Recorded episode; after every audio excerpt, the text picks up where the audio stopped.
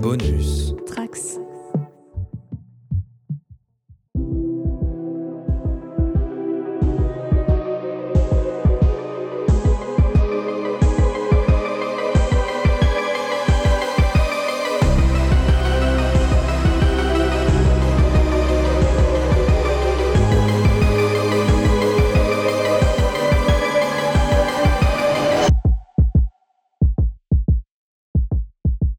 Et bonjour à tous et à toutes. Ici euh, Guillaume, bienvenue dans cette nouvelle émission Spoilers, votre podcast série SF, fantasy et de science-fiction. C'est la quatrième émission de notre saison 4, enregistrée euh, comme à chaque fois euh, en live sur Twitch et disponible évidemment en replay podcast. Euh, je salue les gens qui sont sur les chats ou qui arriveront bientôt. Euh, voilà, vous aurez peut-être dans ce podcast euh, des questions issues de cette petite zone d'échange propre à Twitch. N'hésitez pas d'ailleurs, vous qui nous écoutez, à nous rejoindre pour les prochaines émissions. Hein. Ça se passe sur twitch.fr slash spoilers-du-bas live pour échanger euh, avec nous et nos invités. C'est toujours un plaisir. Et je suis évidemment euh, en bonne compagnie ce soir. Bonjour Justine, comment vas-tu? Bonjour, ça va très bien. Et toi? Ben ça va, écoute, je suis content de retourner euh, en live avec avec vous. Du coup, comment ça s'est passé le, lancement de ton nouveau bouquin? Euh, Très bien, il y a plein de choses qui se préparent. Il va falloir que je dorme à un moment, mais il y a plein de choses intéressantes qui se préparent, c'est l'essentiel. Ok, trop cool. Et je suis avec Briac. Salut Briac. Hello. Alors une petite pensée émue, hein, comme la dernière fois euh, pour CHP, euh, qui promis, promis, sera de retour dans la prochaine émission. Euh, en attendant, si vous êtes en manque, allez voir ses contenus sur TikTok, euh, ce bon vieux CHP. Voilà, c'est un conseil de la maison, vous le regretterez pas. Un petit peu de pub interne, ça fait toujours du bien. De retour du coup en live, hein, comme je le disais, avec notre, enfin après notre podcast sur les Anneaux de Pouvoir et House of the Dragon. Merci d'ailleurs pour l'accueil que vous lui avez réservé, parce qu'il est déjà dans le top 10 de nos émissions les plus écoutées. Alors voilà, on est très content. Et de retour en live donc pour un format entretien qu'on aime beaucoup et qu'on n'avait pas encore eu euh, le plaisir de vous proposer cette saison, puisque nous sommes euh, en effet, nous avons l'immense plaisir de recevoir Charlotte Bloom. Salut Charlotte. Salut. Merci beaucoup de ta présence dans cette euh, nouvelle émission Spoilers. Comment tu vas? Ça va très bien. Mentel. Oui, paraît-il que effectivement euh, tu viens pleine d'énergie dans cette euh, dans cet épisode. Ouais, ouais, ouais, je viens pleine d'énergie. Pour la private joke, pour ceux qui ne comprennent pas, je viens très en colère après une séance de cinéma qui s'est mal passée. Et c'est même pas la faute du film. On va essayer de te faire passer un bon moment euh, autour euh, de ton parcours et de ta série documentaire euh, The Art of Television. Alors pour préciser pour les gens qui nous écoutent, Charlotte, tu es journaliste et autrice spécialisée notamment dans les séries. Tu as longtemps été à la tête de Story Series sur OCS et on peut te voir actuellement dans l'émission Le Cercle Série sur Canal+ mais tu es également la réalisatrice de la série documentaire dont on va parler ce soir, comme je l'ai dit tout à l'heure, The Art of euh, Television. Trois saisons, 16 épisodes depuis 2017, euh, disponible sur OCS, où tu as eu le plaisir, j'imagine, d'interviewer euh, des réalisateurs et réalisatrices de séries, de revenir sur leur parcours et la manière dont ils et elles ont abordé la réalisation du format sériel. Nous, quand on a vu évidemment cette série arriver sur OCS, on a tout de suite trouvé le concept vraiment très cool puisque chez Spoilers, on aime autant regarder les séries que étudier ceux qui les font et quelles intentions ils ont derrière justement la création des séries. Donc on s'est dit si un jour on peut réussir à échanger avec toi sur le sujet, ben on sera super content. Et tu nous avais déjà fait le plaisir d'avoir ta petite capsule pendant le calendrier de l'avant de l'année dernière du coup. Et, euh, et, donc on s'était dit euh, que euh, on te ferait revenir euh, dans l'émission pour de plus amples connaissances. Alors on est ensemble pendant une heure, une heure trente à peu près, hein, vous connaissez. N'hésitez pas dans le chat à poser vos questions à Charlotte. Et avant de parler de ta série euh, documentaire, moi j'ai une question quand même qui me brûle euh, évidemment les lèvres. Comment es-tu arrivé dans l'univers euh, des séries? J'ai cru comprendre, et ça fera plaisir à Briac, je fais un petit clin d'œil, que Twin Peaks avait été un marqueur important pour toi, tu me confirmes ça? Ah oui, bah, Twin Peaks c'est ma bah, c'est la première série de ma vie, quoi. Et c'est toujours la série de ma vie. Ça fait 30 ans que c'est le grand amour de mon existence, euh, Twin Peaks. Euh, que j'ai découvert euh, au collège parce que mon meilleur copain de collège était fan et qui les enregistrait sur VHS et qui m'obligeait à les regarder alors que je ne comprenais rien parce que je les regardais pas dans le dans l'ordre, je les regardais pas tous. Enfin bon bref, j'ai un souvenir flou de cette période, mais d'année après année, quand je la revois, à chaque fois le plaisir euh, est fois mille. Enfin bon, ça reste l'amour de ma vie, quoi. Et après, comment je suis arrivée aux séries En fait, moi, je viens pas de la série à la base, je viens de la musique. Euh, je viens du, du métal, euh, du grunge, euh, voilà, du rock. j'ai beaucoup bossé chez MTV longtemps. j'ai beaucoup bossé en presse métal. mais toujours en regardant des milliards, des milliards et des milliards de séries, sans jamais me dire qu'un jour je travaillerai dedans. C'est assez marrant. Et en fait, pour faire court, j'ai un, ami euh, que j'adore, qui était attaché de presse de mes bouquins, qui était notamment euh, l'attaché de presse de mes bouquins sur euh, Marilyn Manson, Nine Inch Nails et compagnie, qui un jour m'a dit ah j'ai une amie éditrice qui cherche quelqu'un pour écrire un livre sur les séries, est-ce que ça t'intéresse? Et c'est une vraie histoire. je lui ai dit oui, mais il faut absolument que OCS soit partenaire parce que je veux qu'il m'embauche et je sais pas comment les approcher. Et ça a marché.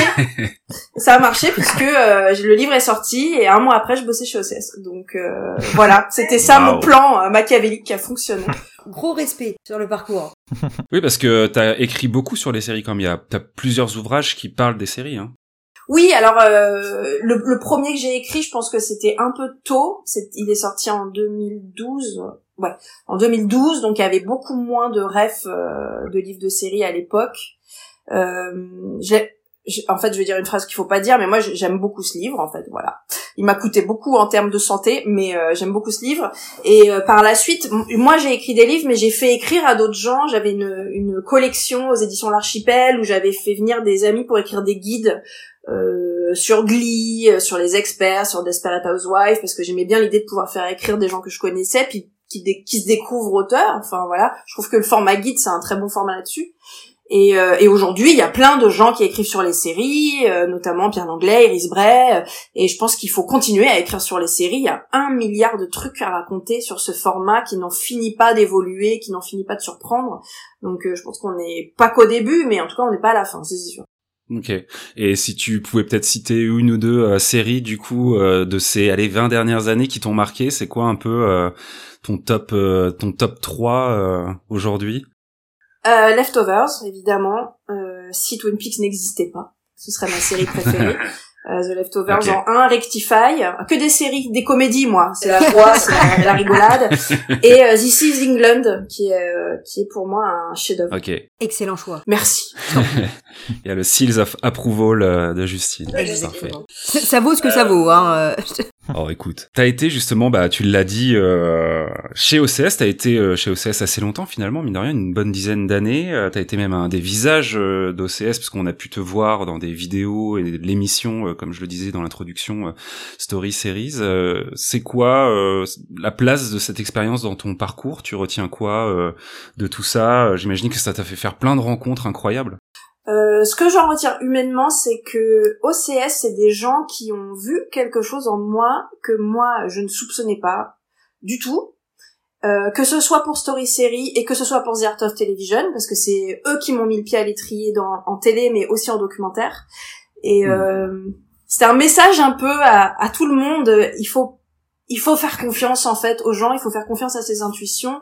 Et euh, parfois, on a l'impression que le monde est trop grand pour nous et qu'il n'y a pas de place.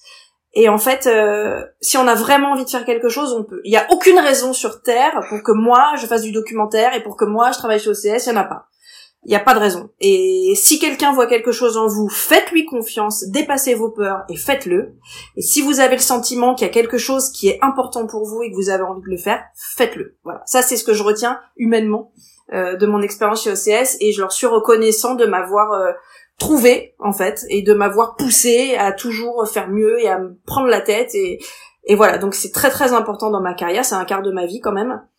Et après professionnellement des rencontres euh, des milliards de rencontres euh, c'est très dur d'en citer certaines. On parlait de Brendan Fraser tout à l'heure avant de commencer. Voilà ça c'est un des plus beaux souvenirs de ma vie euh, professionnelle mm. Damon Lindelof Aaron Sorkin, euh, des, des gens quand on rentre dans la salle pour faire l'interview, on tremble quoi, avant de parler. J'imagine, ouais. Ça va, Briac, euh, tu, tu ne baves pas trop devant tous ces noms incroyables? Déjà, Brendan Fraser, tout à l'heure, j'étais un peu en PLS, je, je, j'essayais de faire genre ça va bien, mais là, voilà. oh, on est entre nous, tu peux le dire si ça t'émeut. Un petit peu, ouais. Moi, j'ai une question très personnelle. Est-ce que tu pourrais m'adopter? Comment ça se, ça se passe? Alors écoute, oui, si tu acceptes de vivre avec un chat fou. Ça peut s'arranger, écoute. Bien sûr, avec plaisir. Moi, euh, si on peut euh, construire des choses entre euh, nana talentueuse, je dis oui. J'ai bien fait de venir. Justement, Justine, du coup, je te passe la parole parce que je crois que tu avais euh, une question euh, pour Charlotte euh, à propos justement de la création de ces formats pour la télé et la radio. C'est ça, parce qu'on parlait un peu de d'OCS et de même s'il y a a priori pas de raison pour que tu sois voilà, t'aies rejoint un peu ce, ce milieu. moi, j'avais une question parce que entre ton travail chez OCS et ton travail avec le cercle série euh, aussi, euh, c'est euh, des choses qui, j'allais dire, qui fonctionnent. Alors, je, je sais pas exactement, mais le cercle série, si je dis pas de bêtises, ça tourne depuis 2019 sur sur Canal. on voit qu'on a, tu vois, tu disais plein de livres sur les séries qui qui explosent un peu partout. On a même les universitaires qui se mettent enfin à étudier les séries. Hein, il fallait le temps qu'on arrive. on a plein d'événements, voilà, des, des festivals, des choses comme ça qui se mettent en place sur les séries. Et à l'inverse, j'ai l'impression que au niveau des euh, des chaînes grand public, euh, tu vois, que ce soit à la télévision ou à la radio, j'ai l'impression que c'est compliqué d'avoir des euh, émissions consacrées aux séries parce que euh, voilà, elles disparaissent toutes euh, petit à petit. Donc, sauf le cercle série qui heureusement est encore là. Hein, merci de nous faire survivre sur l'étude des séries. Comment t'expliques toi cette cette difficulté, enfin ce paradoxe en fait à créer des rendez-vous séries sur les grandes chaînes alors que euh, t'as l'impression que le reste du monde euh, regarde et euh, s'intéresse aux séries. Alors, je ne l'explique pas, je le regrette très fortement. au cercle série, alors c'est très différent de ce que je faisais chez OCS parce que j'étais seule. là, au cercle, je suis entourée, et en plus, je suis hyper bien entourée, donc c'est formidable. Je ne suis pas l'animatrice, c'est le, fantastique euh, Renan Cro, notre animateur, qui est euh, vraiment un journaliste et un être humain exceptionnel. je suis avec Pierre Langlais, Émilie Semiramotte, Perrine Kenson, Charles Bosson. on est on est une bande joyeuse et très très heureux de parler de séries. Et effectivement, je ne comprends pas que des chaînes plus mainstream se saisissent de ce phénomène. Cela dit, euh, quand t'es sur une chaîne câblée, t'as de la liberté, euh, c'est super. On peut parler de séries avec un ton, le ton Crenant euh, à, donner au cercle est très enlevé, très joyeux, très rigolo. Je suis pas sûre que euh, ce soit ce genre de truc pour le moment, malheureusement, que veulent des, des chaînes très mainstream. Mais et là, je m'adresse à vous et je m'adresse à tous les gens qui font du contenu sur Internet. Finalement, je commence de plus en plus à ne plus croire dans le, la force du médium. Je pense que la, le déménagement des séries, de chaînes aux plateformes, euh, le déménagement de formats, de médias sur Internet, je veux dire, il y a de la, ça revient à ce que je disais tout à l'heure, il y a de la place partout, et dès lors que des gens font le travail bien sur Internet, et eh ben que ça se passe sur Internet, pas de souci en fait. Je suis pas sûre en fait. Ce que je veux dire, c'est que je suis pas sûre que être sur un média officiel ait plus de valeur qu'être sur Internet. Je crois pas que ça donne plus de qualité à l'émission. C'est les gens qui la font qui donnent la qualité à l'émission, et quand c'est bien, c'est bien. Point. Peu importe où c'est. J'aime beaucoup l'idée. Petit tour euh, par le chat euh, du coup et on salue euh, XP78 qui nous dit justement si on regarde bien les séries ont toujours su s'adapter à de nouveaux médias, du journal quotidien à la radio, au cinéma, à la télé, internet avec YouTube et c'est pas prêt de finir. Effectivement j'ai l'impression que le podcast en tout cas est plutôt bien représenté par rapport à la sphère de la série télé. Il y a beaucoup de podcasts qui parlent de séries. Étrangement, je trouve qu'en termes de chaîne YouTube, euh, on est plutôt représenté par, euh, enfin, il y a plutôt de la représentation de critiques cinéma et la série est pas si représentée que ça, ou en tout cas, elle est mélangée à d'autres choses quand ce sont des séries un peu événements ou quoi. Nous, c'est vrai que dans notre sphère très euh, spécifique de la SF fantastique et, et fantasy, évidemment, on réduit encore un petit peu le, le scope et les influenceurs youtubeurs qui peuvent en, en parler. Mais euh, mais bon, euh, on ne peut qu'être d'accord avec toi, Charlotte. Du coup, euh, évidemment, sur Internet, il y a tout un tas de gens qui font du contenu de qualité. Et Justine, tu le disais aussi, les universitaires commencent eux aussi à proposer leurs colloques en accès libre via toutes les techniques modernes qu'on connaît aujourd'hui, hein, et qui du coup proposent aussi ce genre de contenu hyper intéressant et assez nouveau par rapport à ce qu'on peut trouver retrouver dans les médias plus plus classiques, quoi. Bah, moi, j'avais juste une, question du coup par rapport à un rôle d'internet hein, que, que tu évoquais. Est-ce que toi, tu as des envies de format sur internet maintenant qui te qui te viennent ou est-ce que tu souhaites quand même rester pour l'instant plutôt à la télé ou...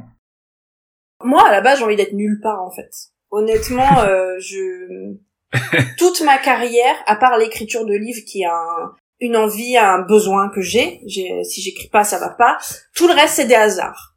Euh, quand j'ai voulu euh, travailler chez OCS, moi chez MTV, je travaillais à la programmation. Euh, j'adore la programmation et je voulais travailler à la programmation chez OCS. J'ai jamais de ma vie voulu faire de la télé, ça m'est tombé dessus. ils m'ont choisi parce que j'étais venue dans leur émission de cinéma et de série présenter mon livre. Et c'est comme ça qu'on s'est rencontrés. Et c'est après cette émission qu'ils m'ont embauché. Mais moi, quand j'ai dit que je voulais travailler chez eux, je voulais être dans un bureau à faire de la veille concurrentielle et à acheter des séries. En fait, c'est ça que je voulais faire à la base.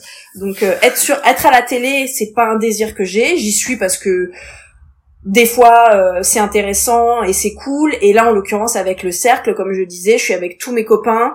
Ce qu'on fait est très sympa. Euh, je suis ravie tous les jours euh, de d'échanger avec eux et de se prendre la tête sur les séries qu'on a aimé détester de pas être d'accord avec eux. Enfin voilà on, on, passe du très bon temps et j'adore faire le cercle et j'adore les gens avec qui je le fais. Mais j'ai pas de velléité d'être où que ce soit en fait J'adore participer à des trucs comme on fait maintenant. C'est-à-dire, je suis avec des gens, c'est votre format, c'est votre idée, je vous suis, c'est très chouette et ça me va. Mais euh, être euh, à la tête d'un truc, ça n'a jamais été mon, mon truc en fait. Et pourtant, euh, t'as été euh, longtemps du coup à la présentation de Story Series. Qu'est-ce qui t'a accroché à ce format-là? Euh, Les gens avec qui je travaillais. quand je suis arrivée sur cette émission, j'ai eu une rédactrice en chef qui s'appelle Agnès Brunet, qui est euh, une des meilleures personnes que j'ai rencontrées dans ma vie, qui est encore euh, ma, ma sœur de cœur et qui m'a appris mais tellement, tellement, tellement, tellement, et j'avais très peur de faire ça, j'avais pas envie, euh, je suis un peu comme, enfin je suis comme beaucoup de gens, je suis très complexée, je suis très pudique, j'ai horreur de voir mon image, je déteste mon image, ça me stresse énormément et donc euh, je l'ai pas, j'ai beaucoup souffert. On va pas se mentir, et j'ai souffert pendant les dix années que je l'ai fait. Donc euh, voilà. Mais après les gens avec qui je l'ai fait, c'était super. Il y avait deux autres animateurs, euh, Sophie Soulignac et Stéphane Charby, qui m'ont beaucoup soutenu, qui ont vu que j'avais peur et qui m'ont beaucoup aidé.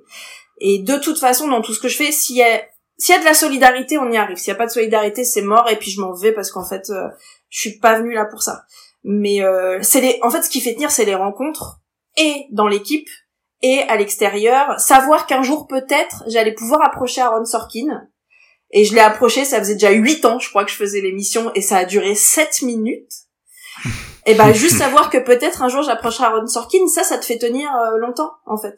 Oui, c'est une sorte de travail de fond euh, sur le long terme. Tu places tes pions en te disant, tiens, euh, puis j'imagine que ça a fait grandir aussi la notoriété d'OCS euh, vis-à-vis de, la série en fait parce que mine de rien euh, quand c'est arrivé euh, du coup Orange Cinéma série il y avait un peu une offre qui était assez originale par rapport au paysage qu'on avait avec vraiment ce, ce cette chaîne dédiée. J'imagine qu'aussi c'est des émissions qui ont pu permettre de oui de faire mm, un peu grandir le comment dire la, la, connaissance de ces auteurs, de ces réalisateurs, de ces de ces acteurs etc. Après, je, parle d'OCS de la manière dont je les ai, j'ai vécu ces, années avec eux. Mais pour moi, ils ont vraiment cette approche qu'avait eu HBO avant eux, euh, qui est effectivement euh, le respect des, des, auteurs, euh, l'amour du making of, l'amour de la fabrication, de l'artisanat, et une volonté de ne pas donner la parole qu'aux acteurs. Et, et, pendant les dix ans ou neuf ans que j'ai fait story série et avant ciné série et compagnie, ils m'ont jamais dit, et c'est très rare, cette personne n'est pas assez connue pour qu'on lui consacre 15 minutes. Euh, le format story série sur les dernières années, c'était un format 15 minutes où j'avais un invité, c'était une hebdomadaire, une hebdomadaire télé, et ben ça a pas l'air mais ça coûte de l'argent. Et jamais on m'a dit euh, Charlotte en fait euh, on va pas gâcher la cartouche de la semaine euh, pour tel scénariste, pour une costumière, pour un réal, pour un petit comédien ou une petite comédienne juste parce que tu les aimes ou juste parce que t'as as repéré un truc chez eux. Jamais. C'est des gens d'ailleurs au bout d'un moment je n'étais même plus obligée de leur dire ce que je faisais. C'est-à-dire que c'est des gens qui ont confiance et, euh, et qui aiment en fait ce travail de, de, de, fouille, de recherche, de ce que tu disais au début d'émission, de quand Mhm. t'aimes l'artisanat, le craft, quoi. Quand t'aimes ça, euh, tu donnes la parole à tout le monde et, c'est rarissime en fait. L'émission qu'on a faite, elle aurait jamais dû exister. C'était niche, c'était souvent niche et euh, ça leur a jamais fait peur. Et, euh, et ça, c'est vraiment formidable. Et peut-être qu'aujourd'hui, euh, je prendrai plus jamais d'émission parce que ça, je l'aurais plus. C'était une anomalie. Et euh, je suis très contente que ça soit tombé sur moi de faire ça. Ouais, Justement, du coup, la, transition est assez euh, assez toute trouvée puisque euh, suite à cette expérience, euh, ou en tout cas, ou peut-être un peu en parallèle sur la fin, tu vas nous l'expliquer. euh, tu euh, donc euh, réalises euh, une série documentaire avec une première euh, saison en 2017 qui s'appelle The Art of Television et qui revient justement sur euh, les gens qui réalisent des séries avec euh, un portrait par épisode. Comment euh, est née euh, cette idée? Bah, ça faisait trois ans que je travaillais chez OCS. Euh, on avait notamment une directrice de production qui s'appelle Isabelle Brodin et qui, et je cite un peu des gens, hein, mais je pense qu'il faut rendre hommage quand quelqu'un t'aide dans ta vie. Bien sûr. Et Isabelle euh, m'a dit un jour, euh, on était partis sur un festival toutes les deux, j'avais dit ah là là, j'aimerais bien faire du doc, mais j'ai peur, mais nanana. Et vraiment un jour elle m'a dit en fait Charlotte, tu nous saoules. si tu veux faire un documentaire, tu écris le projet et tu nous le montres. Et si c'est bien, on le fait. Si c'est nul, on le fait pas. Mais arrête de dire j'ai peur. euh, en gros, t'as peur, euh, on s'en fout quoi. Et euh, bah évidemment ça m'a boosté. Et j'ai cherché un sujet et en fait c'est en me rendant compte, mais il y a bah du coup elle a 7 ans la série donc il y a 8 ou 9 ans de ça que dans une saison d'une série de 8 épisodes tu peux avoir 6 réalisateurs réalisatrices et vraiment à un moment je me suis dit mais comment c'est possible? C'est-à-dire quand tu fais l'épisode 4 comment tu bosses? Avec qui? T'arrives à quelle heure? Combien de temps t'as à faire pour, faire ton épisode? Est-ce que t'as le droit de parler au réel d'avant? Est-ce que est-ce que t'es respecté par les acteurs? Enfin en fait de voir tous ces noms de réalisateurs ça m'a provoqué un milliard de questions et j'avais pas et j'ai pas trouvé la réponse euh, sur internet hein, là où il y a les réponses. Et du coup j'ai écrit un, un début de truc euh, que j'ai présenté à OCS et qui m'ont dit euh, bah c'est une bonne question tiens comment ça marche la réelle de série et bah t'as qu'à faire un documentaire et puis réponds-y en fait et ça a vraiment débuté par une question c'est comment ça marche C'est classe. C'est vrai que c'est une question qui me m'intrigue aussi parce que euh, comme euh, beaucoup de gens, euh, j'ai commencé par étudier des films pour ensuite me rendre compte que les séries c'était en fait beaucoup plus intéressant.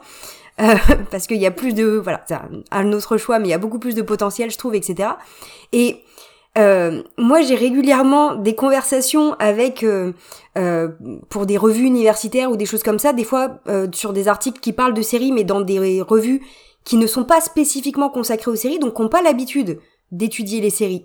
Et là j'ai encore eu le commentaire il y a pas si longtemps euh, de l'éditeur du truc qui me demande pour chaque série de citer le scénariste, le réalisateur, etc. J'ai mais tu sais des fois pour une série je vais citer 15 épisodes. J'ai mais euh, d'accord mais il va falloir augmenter sacrément le nombre de signes que vous me donnez parce que là c'est juste pas possible. Donc voilà tu vois c'est des façons de travailler différentes mais je me rends compte que euh, c'est quelque chose qui est pas encore très connu tu vois malgré tout ce travail dans euh, The Art of Television, euh, malgré euh, euh, bah voilà le, le dernier livre de euh, Pierre Langlais aussi, hein, qui s'intéresse aussi à ces questions. La question de la place du réalisateur, notamment dans les séries, c'est toujours alors le parent pauvre. un parent pauvre parce que c'est sûrement pas les seuls hein, de, de l'équipe à être un peu oubliés, mais on a un énorme décalage entre le réalisateur de cinéma qui est voilà adulé, en tout cas mis en avant en gros euh, partout, et le réalisateur de euh, série, euh, enfin d'épisodes de série qui disparaît et est quasiment anonyme. C'est quand même assez fascinant comme euh, comme décalage. bah c'est injuste surtout C'est vrai. parce que c'est une collaboration. Je je je m'y connais beaucoup moins en cinéma, mais la, la, la fabrication d'une série, il n'y a pas plus collaboratif comme travail. On va quand même créer une histoire qui dure euh, 10 heures, 20 heures, euh, 15 ans. Enfin, c'est un travail où en fait il n'y a pas de petits maillons. Tout est important, tout le monde est important. Le truc est trop titanesque pour qu'on se dise ça c'est un petit poste, ça c'est un petit machin, on s'en fout. Non, si ton acteur il est bon mais qu'il est mal habillé, ça marche pas. S'il est bien habillé mais qu'il est mal éclairé, ça marche pas. Donc tout le monde, tout le monde, tout le monde est important. Après, euh, justement par cette comparaison dont tu parles avec le cinéma, on dit depuis toujours, et surtout depuis l'avènement d'HBO et de l'âge d'or et des sopranos avec David Chase, etc., la série c'est un médium d'auteur. Oui, c'est une histoire qu'on raconte, mais si t'as personne pour la mettre en image, mon pote, ça s'appelle un livre. Donc, euh, on a dit ça longtemps, mais je pense qu'il faut quand même ouvrir les yeux. Il y a, il y a toute une équipe en fait autour de ça. Et moi, là, je me suis concentrée sur la réalisation, mais il y aurait des documentaires à faire sur les chefs-op, sur les sur les compositeurs, sur tout le monde en fait. tout à fait. Et c'est et c'est ça qui est assez euh, euh, fascinant. T'as l'impression que les séries, ça serait justement le médium pour mettre en avant ce travail d'équipe, parce que voilà, on a cette durée qui permet de euh, de faire intervenir tout le monde aussi, d'en parler et de valoriser. Alors c'est fait, j'ai l'impression ponctuellement euh, quand on repère un travail exceptionnel, mais enfin voilà, toutes les les séries qu'on qu'on regarde et qu'on dévore quand même, euh, une sacrée consommation hein, aujourd'hui de, de séries voilà, autant reconnaître un petit peu aussi le, le travail euh, de, voilà, de ces réalisateurs. Et moi, j'étais ravie de, euh, de, de rebinger, du coup, euh, The Art of Television, euh, parce que, mais j'avais commencé par regarder les épisodes euh, sur les gens que je connaissais, hein, forcément. J'ai pris à la carte comme ça sur les réalisateurs ou réalisatrices que je connaissais ou les séries que je connaissais. Et euh, de fil en aiguille, alors j'ai découvert euh, plein de choses et j'ai découvert des gens absolument fascinants et qui ont travaillé sur, euh, enfin, des, des choses très différentes avec des styles très différents et des séries que j'aurais pas forcément regardées autrement. Donc voilà, j'en profite pour te remercier parce que ça m'a donné aussi un autre regard sur sur sur ces programmes. Et moi, je suis je suis tombée amoureuse de la réalisatrice qui est dans la saison 3 de The Art of Television parmi les les gens que t'interroges. Euh, une réalisatrice qui a une réalisatrice qui a travaillé à la fois sur Julie Lescaut et sur Game of Thrones. Charlotte Brandstrom. Elle est fabuleuse. C'est voilà, c'est des parcours qui sont absolument fascinants et on retrouve tout ça après dans leur style. Et voilà, donc si, si vous n'avez pas regardé tout le monde, hein, The Art of Television, donc euh, foncez, euh, c'est sur OCS, donc c'est l'occasion. Comme le dit euh, la nuit du chasseur para sur le chat, on, on, lui dit bonjour. Génial et nécessaire d'avoir fait une saison sur les réalisatrices.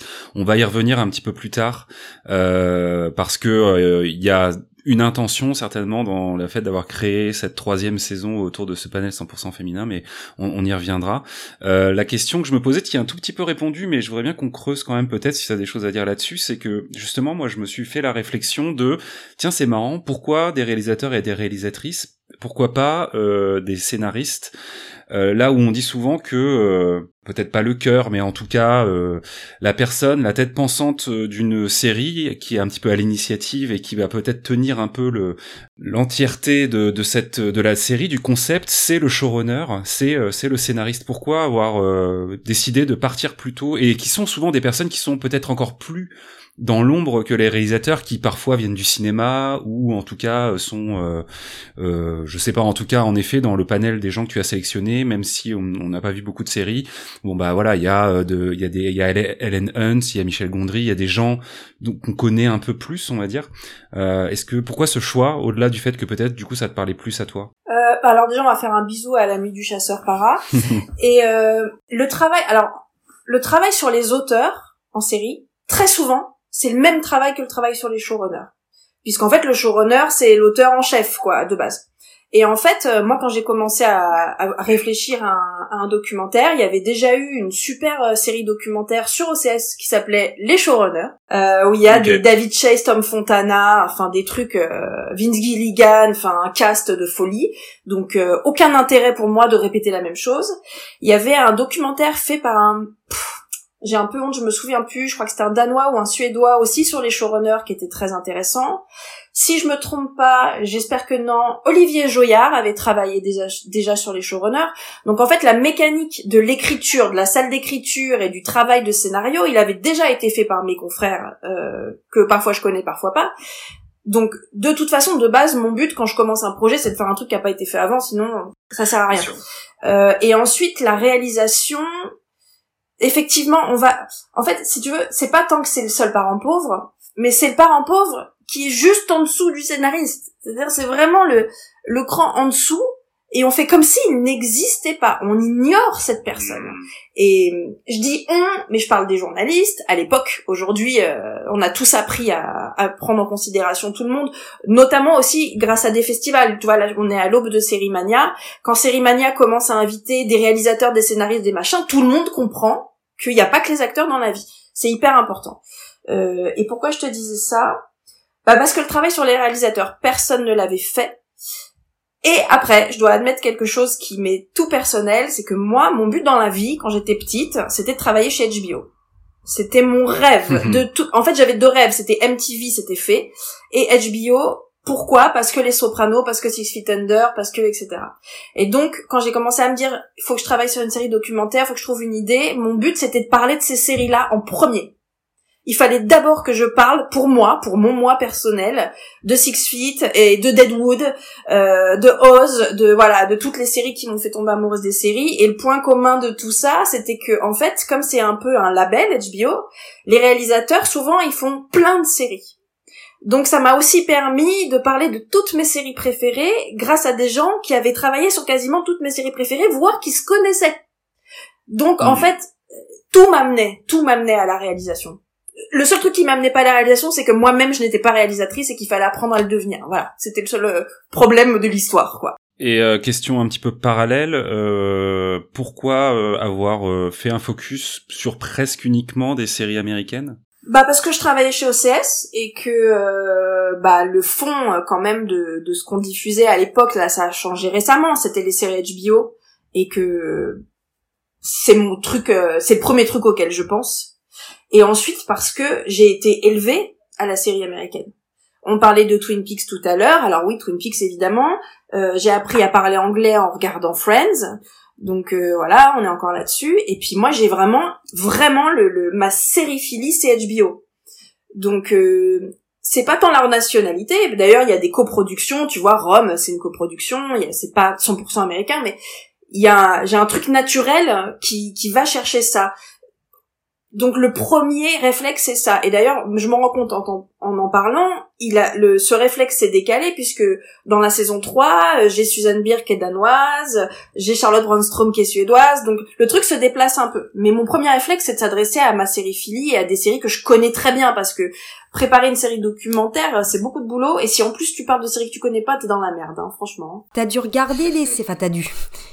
Tu as eu l'obligation de regarder des séries que tu connaissais pas pour justement euh, certains épisodes ou t'as puisé que dans les séries que tu connaissais? Non, euh, pour une fois que j'ai choisi les réalisateurs ou réalisatrices, euh, parfois parce qu'ils avaient fait même un épisode. Jennifer Getzinger, qui est dans la saison 1, qui a réalisé l'épisode de Mad Men The Suitcase, euh, juste pour cet épisode, il fallait rencontrer cette femme, en fait.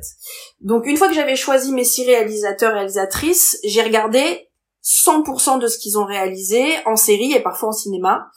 Euh, j'ai lu leur bio quand il y avait des bios, j'ai écouté leur podcast. Rosemary Rodriguez, euh, elle tenait un super podcast sur la réalisation de séries, donc j'ai écouté les podcasts.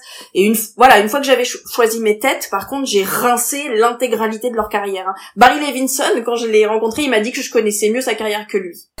Tellement la fille est scolaire, quoi. Puis elle est costaud, sa, sa bio en plus, tu m'étonnes. Du coup, tu nous as parlé de, de tes goûts, puis aussi de comment t'en es venu à, à cette émission. Mais en termes de réalisation de série, est-ce que toi, il y avait, avant bah, de, te, de faire The Art of Television, des, des épisodes peut-être, ou alors des séries en général, qui t'avaient justement interpellé au niveau de la réalisation Tu t'avais déjà commencé à t'intéresser à cet aspect-là ou... je pourrais pas te dire, euh, je savais que Tim Van Patten était un excellent réalisateur. Par contre, je sais te dire, dans Les Sopranos, la scène où Christopher euh, a un rêve et qu'il est au Satrialé, que derrière lui c'est tout vert et qu'il voit le russe qu'il a buté enroulé dans du plastique, énorme rêve à Twin Peaks, et qu'il y a une femme qui lui balance des saucisses et en fait il est dans un délire sous drogue, là j'ai cherché qui était le réalisateur de cet épisode, parce qu'il me le fallait parce que cet épisode m'a marqué à vie. Euh, je peux pas te dire que tel moment dans Oz, mais par contre le fait qu'on ramène du théâtre à la télévision, ça me suffit pour euh, pour me donner envie. Après la vérité c'est que j'aurais adoré consacrer un épisode à Twin Peaks. Et j'ai pas pu. Et j'ai essayé, hein, par mille moyens détournés, euh, mais je n'ai pas pu. Donc c'est pas tant un style de réal, jusqu'à True Detective. Quand True Detective est arrivé, là, euh, j'ai pris la claque de ma vie en réalisation de série, enfin la saison 1 bien sûr, parce qu'après voilà. Euh, mais c'était plus des plans. En fait, c'est vraiment se dire, ok, si tu pouvais rencontrer la personne qui a fait ce plan, ce serait quoi les plans? Et c'est Christopher Osatriale, c'est euh, la mort de Christopher dans Les Sopranos, réalisé par Alan Taylor. Euh, voilà, c'est des moments comme ça. Je veux, je veux parler à la personne qui a fait ce plan. C'est beau. je me suis toujours pas remise de certains éléments, mais voilà, la force de la réalisation. La, mort d'Adriana. Ah là là là. Et pour, bon bref, on va pas parler de ça, mais. c'est ça. Dans le chat, il commence un petit peu à, à se boucher les oreilles, donc euh, on va éviter de. non, y a, y a, ça va, ça va. Le temps à passer. Euh, bah, justement, comme on parle de coup de tes influences et euh, de la réalisation et de ton intérêt pour la réalisation, il y a un truc quand même qui est très marquant dans The Art of Television très fort dans la saison 3, euh, un peu dans la saison 1, et alors je ne m'explique pas trop, mais beaucoup moins dans la saison 2, c'est justement un vrai désir de mise en scène. Comment t'es arrivé à cette proposition? Comment ça s'est construit justement l'idée que ça allait être euh, au-delà d'une interview un peu classique champ contre champ, euh, ou même juste cadré sur la personne avec éventuellement deux, euh, euh deux, deux caméras, euh, quelque chose qui allait aller plus loin justement dans l'idée même de mettre en scène de la réalisation? En fait, moi j'avais une obsession qui me vient d'un documentaire, qui est un de mes documentaires préférés, c'est un documentaire sur Nick Cave. Euh, à chaque fois je confonds le chiffre, mais je crois que c'est 20 000 jours sur Terre. Et euh, j'ai vu ce documentaire avant de faire du documentaire, mais euh, pour ceux qui veulent aller voir l'affiche, en fait, tu vois Nick Cave qui est assis à son bureau, il tape à la machine, et autour de lui, il y a tout son univers. Ses posters de ses... Voilà. Et j'ai vu ce documentaire, et je me suis dit, ah oh, putain, si un jour je fais un documentaire sur quelqu'un, je veux ça, je veux cet univers-là, je veux qu'on voit tout ce qu'il aime en trois secondes. Et après, j'ai appris que c'était un, un, plateau. Et après, j'ai hmm. appris que c'était les réalisateurs et leur chef d'éco qui avaient fabriqué ce bureau. Et moi, j'y ai cru dur comme fer. Donc, quand on a commencé The of Television, on n'avait pas beaucoup d'argent. Et il fallait que je trouve un moyen de, hors interview, de raconter leur carrière. Et j'avais ce truc en tête de Nick Cave, de Nick Cave, de Nick Cave, qui m'obsédait. Sauf qu'on n'avait pas l'argent pour faire le truc de Nick Cave. Donc on a avec mon équipe, trouver à chaque saison une solution. Donc saison 1, c'était bah le, un espèce de plexi, euh, une galère ce truc, mon dieu, un plexi euh, parce qu'il fallait qu'on achète aux États-Unis un plexi de la bonne taille, qu'on le fasse trouer par un mec, qu'on trouve des suspensions et qu'on fabrique tout le truc dans des chambres d'hôtel. Enfin bon bref, un carnage. J'ai regretté très fort ce truc. Euh, mais bon, c'est fait, c'est fait. Donc c'était une plaque de plexi, un peu comme un truc d'enquête euh, où on avait toutes les photos. Saison 2, on voulait plus faire les plexis, on en avait marre, donc on a voulu fabriquer un musée. Alors on a on a décoré une pièce de, de ma boîte de prod, euh, empreinte digitale chez qui a produit les trois saisons et on a fabriqué ce musée. Et la saison 3, on a pu faire le bureau de Nick Cave. Et quand en début de saison on a commencé à parler des évolutions et j'ai dit bah voilà moi là faut faire le bureau en fait hein. Euh, c'est la dernière saison on n'en fera plus il me faut le bureau. Tout le monde s'est tous regardé genre comment on va faire. Heureusement une de mes meilleures amies que j'aime de tout mon cœur qui s'appelle Anna Brun qui est une chef d'éco extraordinaire qui a bossé sur Visitors notamment qui a bossé sur Mortel euh, bah est venue avec nous. Donc j'ai pu avoir une de mes meilleures amies avec moi c'était formidable. Et elle m'a fabriqué les bureaux comme dans le documentaire de Nick Cave donc euh, voilà, ça c'était c'est une obsession que je peux enlever de ma tête et mettre dans une boîte, c'est fait. Et après pour la mise en scène, je comprends ce que tu veux dire, elle, elle diffère beaucoup de la saison 1 à la saison 3 pour une raison euh, humaine qui est qu'en fait, c'est pas forcément les mêmes chef-op que j'ai euh, de la saison 1 à la saison 3. Quand j'ai fait la saison 1, j'avais un chef-op qu'on m'a présenté chez Empreinte Digitale, qui était co-réalisateur avec moi, qui s'appelle Vincent Gonon, et qui m'a énormément appris à faire un documentaire. Je remercierai jamais assez euh, de ce qu'il m'a apporté. Et du coup, moi, j'ai essayé de me concentrer à fond sur le fond et de lui sur la forme. Et euh, du coup, on a un truc un peu hybride entre ses goûts et mes goûts euh, dans la réal. La saison 2, Vincent n'a pas pu faire la saison en entier. Du coup, j'avais Vincent et puis j'ai ramené un chef-op avec qui je travaille depuis très longtemps, Victor Broudi, avec qui je travaillais sur Story Série. Et puis après, il a fallu remplacer Vincent, donc j'ai ramené Amandine Bailly, qui était ma chef-op euh, de, de Story Série aussi. Voilà, je ramenais mes potes au fur et à mesure. Donc on a un truc encore plus hybride. Et la saison 3, et eh ben en fait, c'est faite avec l'équipe de Story Série. Et du coup, elle a, bah, tout ce qu'on a aimé faire pendant dix ans, on l'a mis dans les interviews avec ce travail d'amorce, avec une lumière un peu différente, un truc plus doux. Mm. Euh, voilà. Et en fait, c'est pour ça que la réalisation et puis peut-être euh, qu'on que nos goûts ont changé aussi au fil des années. Mais en tout cas, euh, voilà, c'est parce que c'est pas les mêmes personnes derrière la caméra en fait. C'est marrant parce que du coup c'est quelque chose qui ressort vachement, notamment dans la saison 3, dans euh, euh, les interviews, de du devoir qu'a un réalisateur, en l'occurrence là des réalisatrices, de connaître l'aspect technique, de savoir les focales, les caméras, de maîtriser le langage technique pour ensuite justement faire des propositions. Toi, t'as dû faire ce travail-là technique du coup de d'apprentissage? Alors ça, c'est un vrai problème. bah comme je me suis retrouvée à faire un documentaire sans jamais avoir fait de documentaire, j'ai appris au jour le jour. hein. Et j'ai appris en posant des questions à mes chefs op. Euh, comment t'as eu cette image? Ah, Donc moi je disais des trucs abstraits. Non mais est-ce que tu peux me faire le fond plus le fond plus flou? Euh, Est-ce que tu peux baisser par là? Enfin des trucs, mais je les, je les ai rendus fous mes chefs op. Hein. Parce que en fait euh, tu peux pas deviner et tu peux lire hein, parce que je je suis très scolaire. Moi je suis comme euh, Jennifer Morrison dans la saison 3 d'Art of. Je tout est dans les livres et tu peux lire tous les livres de réal que tu veux. En fait quand t'es sur un plateau ça vaut plus rien ça vaut rien parce que c'est maintenant tout de suite que le, le lieu où tu fais l'interview tu l'as pas choisi en général t'as pas le temps Euh, c'est pas tes meubles c'est pas ta déco c'est pas la fenêtre elle est jamais où il faut jamais t'as mille galères en fait et donc t'apprends en disant au chef op comment tu vas faire pour arranger ça comment on pourrait et donc je pense que d'année en année on a eu un dialogue un peu plus professionnel et que j'ai appris du vocabulaire mais euh, la première saison, c'était très dur pour moi parce que je maîtrisais pas du tout cet aspect-là. Donc on s'est inventé un langage où on se comprenait et eux, les pauvres, avaient en face d'eux quelqu'un qui n'y connaissait rien. Donc euh, dur dur et euh, grosse patience et merci beaucoup à mes chefs op d'être patients avec moi parce que euh, t'apprends euh, t'apprends au fur et à mesure. D'où l'importance de ce travail en équipe euh, que t'évoquais, parce que oui, c'est une... tu te formes aussi en même temps avec ces équipes, en fait. Oui, et de bien choisir les gens parce qu'en fait, euh, pour ceux qui ont envie de faire du documentaire et qui nous écoutent, un documentaire, un 52 minutes, c'est un an de boulot. Donc, euh, faut bien choisir les gens avec qui tu vas pendant un an être de bonne humeur, de mauvaise humeur, être stressé, être heureux, être en retard, avoir froid, avoir la dalle, être malade. Euh, et euh, l'équipe, enfin pour moi, c'est le début du truc. Si ton équipe est foireuse, tu peux interviewer euh, Aaron Sorkin, ça sera de la merde en fait. Est-ce que euh, dans euh, les premières émissions et peut-être tout le temps, mais euh, euh, t'avais un peu euh, une crainte, t'étais impressionné euh, d'interviewer ces personnes-là? Ah non mais encore aujourd'hui, tu rigoles. Là, euh, moi, samedi, euh, on est quel jour? On est mardi. Moi, samedi, je fais Brian Cox. euh, je suis en panique depuis Ouais. trois semaines. Hein. Donc, euh, non, non, mais la peur de l'interview, elle s'en, elle s'en va jamais. La peur de l'interview, elle est là tout le temps, tout le temps. La veille, la semaine d'avant, le jour même. Mais une fois que t'as posé la première question, c'est fini. La peur euh, s'en va.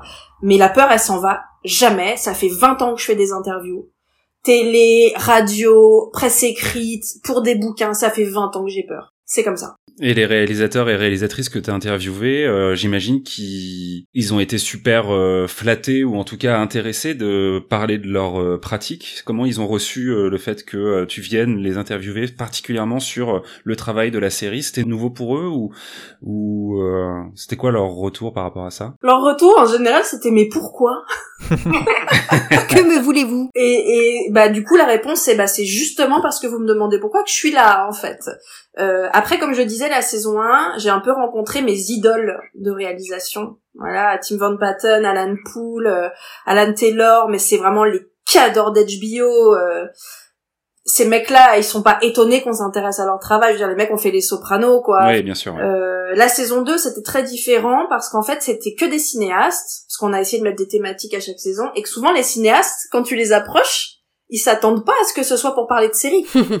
Donc c'est assez marrant de voir déjà qu'ils ont une réaction euh, un peu drôle, genre ah bon, tu veux parler d'homicide avec Barry Levinson, mais il a fait Redman. Oui, mais moi je veux parler d'homicide.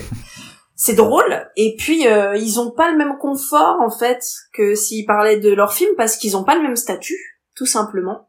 Et que t'as beau être un cinéaste et t'as beau avoir un tapis un peu plus rouge que les cinéastes purs de série, bah c'est quand même pas toi le patron, c'est le showrunner et c'est comme ça quoi. Donc euh, voilà, c'est un rapport euh, qui est très différent, mais plein de fois des réals m'ont dit mais euh, tu veux pas David Chase plutôt que? Et moi j'avais dit à Tim Van Patten, donc grand réalisateur des Sopranos, d'ailleurs je crois qu'il a genre 20 ou 21 épisodes, je lui avais dit j'aimerais interviewer David Chase pour parler de vous, le mec il est tombé de sa chaise quoi. David Chase, le showrun. Oui, oui, en fait, j'aimerais qu'il parle de votre travail. Il était là, quoi? Mais c'est le monde à l'envers. Oui, bah oui, bah nous, on fait le monde à l'envers. Et c'est vrai que c'est très marrant quand j'ai pu ramener des showrunners ou des gros producteurs pour parler des réals.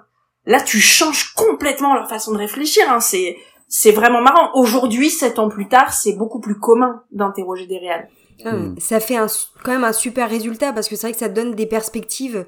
Euh, toi d'interroger euh, euh, des showrunners ou des, des acteurs etc pour parler du travail du réalisateur ça donne une super dynamique euh, aux épisodes et c'est vrai que bah à la fois tu retrouves tous ces grands noms, euh, tu vois, habituels des showrunners, des acteurs euh, euh, qu'on met, voilà, qu'on mettait sur le, devant de la scène et qu'on a bien raison, hein, après tout. mais voilà, ça déplace entièrement le, la discussion et voilà, je trouvais que c'était une, une, construction très astucieuse dans dans les épisodes. Merci beaucoup. J'en profite parce qu'on parle voilà de, de noms de noms quand même assez euh, impressionnants et de programmes qui ont qui nous ont marqué euh, je pense pour euh, bah, pour une grande partie de notre vie est qu'est-ce que parce que toi tu as eu quand même entre cette cette série documentaire et tous tes autres projets à côté tu as eu l'occasion de faire quand même pas mal d'entretiens et de rencontrer bah voilà on l'évoquait un petit peu des gens fabuleux sur The Art of Television est-ce que tu as un un meilleur souvenir? Alors j'imagine que les, moins bons souvenirs, c'est un rapport avec des, du plexiglas et des choses qui se terminent par Zoom. Mais euh, euh, voilà, qu'est-ce que ça serait ton meilleur souvenir? Est-ce que c'est une rencontre euh, ou est-ce que c'est voilà une façon de travailler sur, par exemple, cette, cette série? La réponse pas glamour, mais qui est la vérité. Mon meilleur souvenir, c'est mon équipe.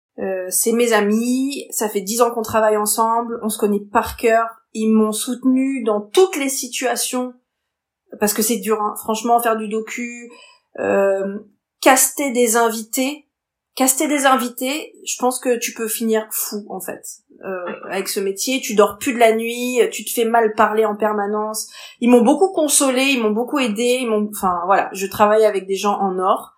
Et après la réponse glamour, là j'ai vraiment eu un moment sur la saison 3 avec Michel McLaren qui est euh, bah voilà c'est Breaking Bad, The Walking Dead, Game of Thrones in Treatment, The Deuce, enfin cette nana mais bref euh, enfin je veux dire que pour que Vince Gilligan participe à un documentaire c'est dire la taille de la de la réalisatrice et, et Michelle McLaren déjà nous a accueillis chez elle dans sa famille autour de sa piscine enfin dans son jardin elle nous avait commandé à manger enfin on n'est pas du tout habitué à ça quand on fait du doc. On, t'es toujours au fond de la cuisine, derrière le chenil, euh, et tu te démerdes. Euh, et elle, elle nous a chouchouté comme jamais dans notre vie. Et là, pour le coup, c'est un peu intime et tout, mais tant pis, je le dis. À la fin de l'interview, elle, est venue me chercher, elle m'a prise à part du set, et il y avait son équipe qui était là, la mienne, et elle m'a prise à part pour me parler de mon travail. Ça ne m'était jamais arrivé de ma vie, de ma carrière, jamais. Et cette nana-là, qui fait les plus grandes séries de la Terre. Elle prend 20 minutes, elle te met dans un coin et elle te parle de ton travail. Mais putain, euh, ça, tu vois, eh ben mes 20 ans de carrière et ils servent à ce moment-là, c'est ces 20 minutes-là que j'ai passé avec Michel McLaren dans son jardin à l'écouter me parler. C'était voilà, c'était extraordinaire. Elle et Rosemary Rodriguez qui est dans ma saison 1, qui est une des une des réales de bah, de The Walking Dead, de The Good Wife, etc., avec qui je suis restée très amie. Et ça fait euh, sept ans qu'on est amis. Et à chaque fois que je vais à Los Angeles, on se voit et à chaque fois on se dit tu te rends compte depuis combien de temps on est amis? Et, euh, et voilà, ça c'est un truc que j'aurais jamais pu imaginer, mais euh, me faire une amie réalisatrice en faisant cette série, c'est improbable. En tout cas, sur le chat, euh, tu viens de faire euh, un conquis puisque euh, XPX78 nous dit qu'il vient de rajouter The Art of Television à sa liste de visionnage. Ah, merci Donc, il y a encore des gens à découvrir effectivement la série aujourd'hui et on, on, invite tous les gens à, évidemment, si vous nous écoutez aussi en podcast, à aller vous jeter sur les trois saisons de The Art of Television. Ouais, mais attention, c'est un cercle vicieux parce que vous allez regarder ça et après ça va vous enchaîner plein de séries que vous aviez pas vues jusqu'ici. Donc attention, méfiance. C'est la porte ouverte, effectivement, ça c'est clair, oui. Petite question qui me venait comme ça en t'entendant effectivement euh, parler de d'échanger avec les réalisateurs et les réalisatrices et tout ça. Est-ce qu'ils ont eu un regard sur euh, le résultat final? Comment du coup ça s'est passé cette étape-là? Parce que du coup, avec leur œil, est-ce qu'il y avait des complexités? Est-ce qu'ils ont été, euh, ils ont trouvé ça génial?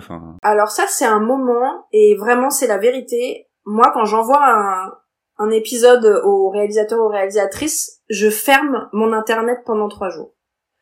je suis Hmm. en panique. C'est, euh, mais je peux faire un arrêt cardiaque. Hein. Vraiment, euh, ça me fait trop peur de leur envoyer les épisodes. Bon, ça c'est moi, c'est j'ai un problème. il est très compréhensible. Il est très compréhensible ce problème. T'envoies un documentaire euh, où il y a David Chase dedans, euh, t'es vraiment pas bien quoi dans ta dans ta tête. Euh, on a eu, est-ce que c'est par politesse, est-ce que quoi, je sais pas, mais on a eu que des retours euh, dithyrambiques à des points où on, des fois on, on se disait ils se foutent de notre gueule. Enfin, c'est la politesse américaine. Mais euh, moi, dès que je recevais des retours, euh, j'ai j'ai un mail avec mon équipe et je leur disais ah il y a Rosemary qui a répondu, hop ah il y a Alan Poole qui a répondu et je leur envoyais les trucs. Et on se disait c'est improbable quand même. Les, enfin, Alan Poole par exemple, qui est euh, réalisateur et producteur, qui a fait Tokyo Vice là récemment, mais qui est euh, le mec qui a lancé euh, Six Feet Under et, et c'est cher à mon cœur, qui a produit Angela 15 ans à l'époque.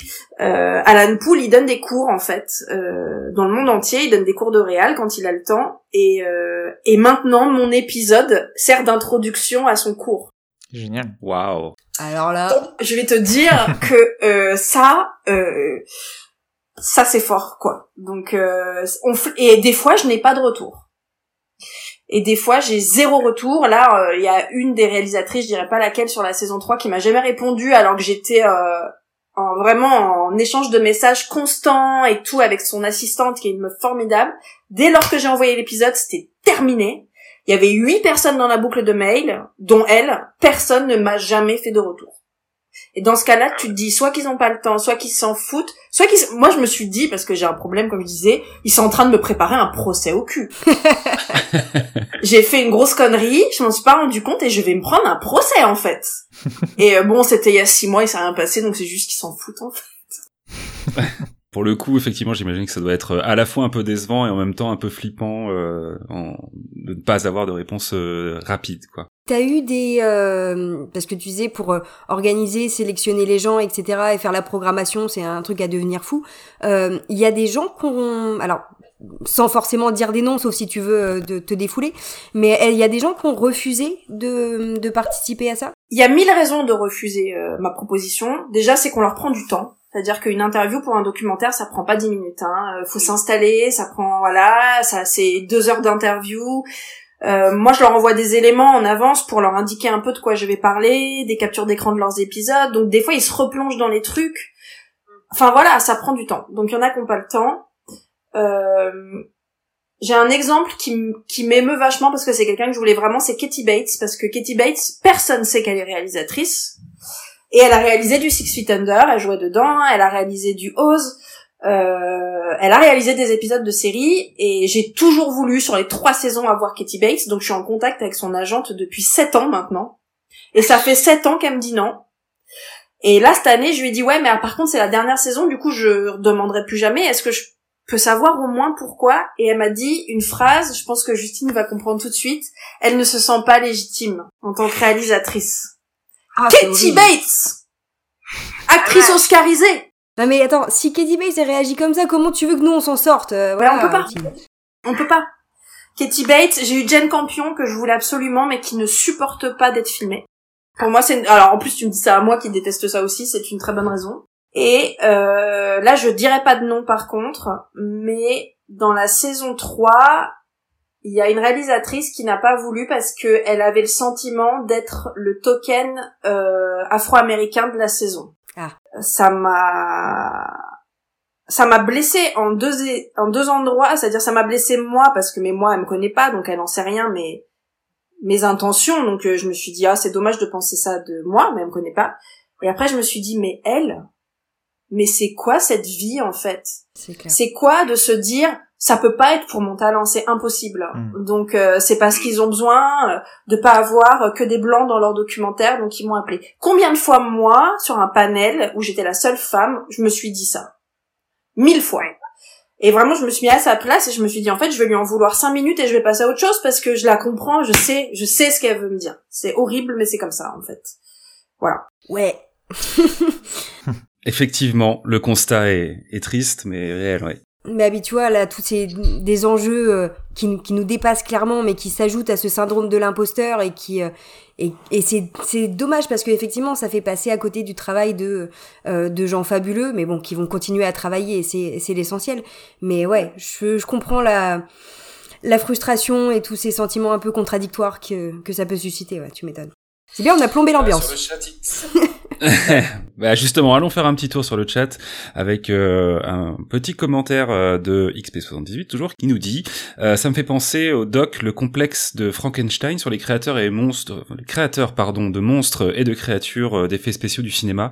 Dans le doc, ces créateurs interviewés sont super contents de parler de leur travail parce que personne ne s'intéressait à eux et le fait que une réalisatrice t'ait pris à part pour te parler de ton travail etc. Ça lui fait un petit peu penser à ça dans le fait de justement euh, remercier peut-être ou en tout cas euh, d'être reconnaissant de parler de leur travail à eux quoi. Bah je pense qu'il y a de ça. Et euh, ouais, je pense qu'il y a de ça. Et puis il y a aussi cette symbolique, c'est tout con. Mais dans les cérémonies, au Emmy, au Golden Globe, les réalisateurs et les scénaristes et les réalisatrices n'ont pas leur prix sur scène. là, ils ont fait une blague aux Oscars parce qu'ils avaient ramené tous les Oscars et que ça allait durer trois plombes. Mais en fait, bah ouais, en fait, je vois pas pourquoi on célébrerait pas tout le monde. C'est et je pense qu'en fait à force ces petits machins là un peu minables de toujours mettre les gens sur le côté, de pas leur donner la parole ou quand tu leur donnes la parole c'est que cinq minutes et tout, ça heurte les gens mais puissance mille quoi. Il faut absolument arrêter de faire ça et il faut euh, traiter tout le monde de la même façon. C'est hyper important. Mais surtout sur un travail collaboratif justement comme ça. Enfin, c'est vrai que ça a pas de sens. Si on s'arrête sur tout ce qui a pas de sens aux Oscars.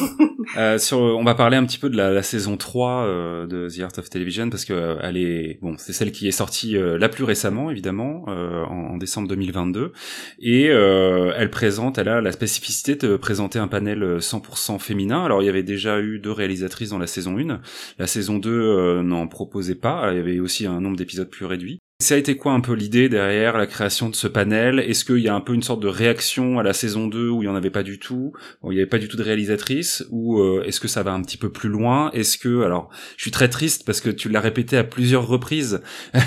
C'était ma question finale, mais du coup a priori il y aura pas de saison 4. Mais est-ce que euh, c'était justement un peu euh, de pour finir en beauté quoi et mettre un peu toutes les idées que tu avais pu avoir dans cette ultime saison? Comment tu tu l'as conçu cette saison 3 déjà, on s'était pas dit on va faire une saison 3. On s'est dit, oh là là, on a fait une saison 2, dedans il y a Gondry, il y a Judd Apatow, on est au top, on laisse, on arrête.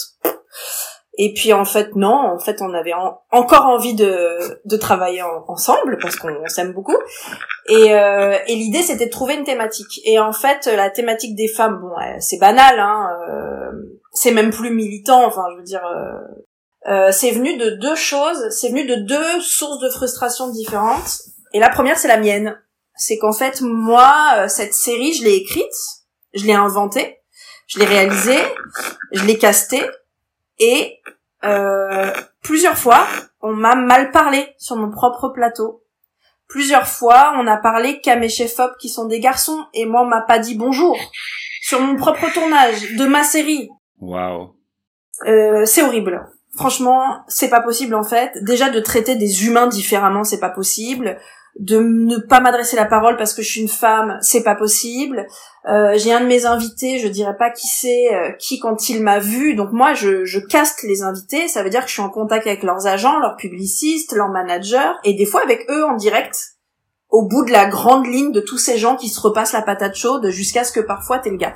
Et donc ça c'est quelqu'un que j'avais en direct, avec qui j'ai échangé pendant des mois, qui m'a planté deux fois, qui m'a compliqué des tournages, etc., etc. Bref, on arrive à caler l'interview, le mec arrive, il me voit, il percute pas, je pense que je parle anglais, parce que j'étais en train d'aider mon chef-op, donc je déroulais des câbles en gros, hein et il dit à la fille du lieu euh, oh là là c'est ça Charlotte Bloom oh la vache avec un air dégoûté et euh, franchement j'allais chialer quoi. La violence, ouais.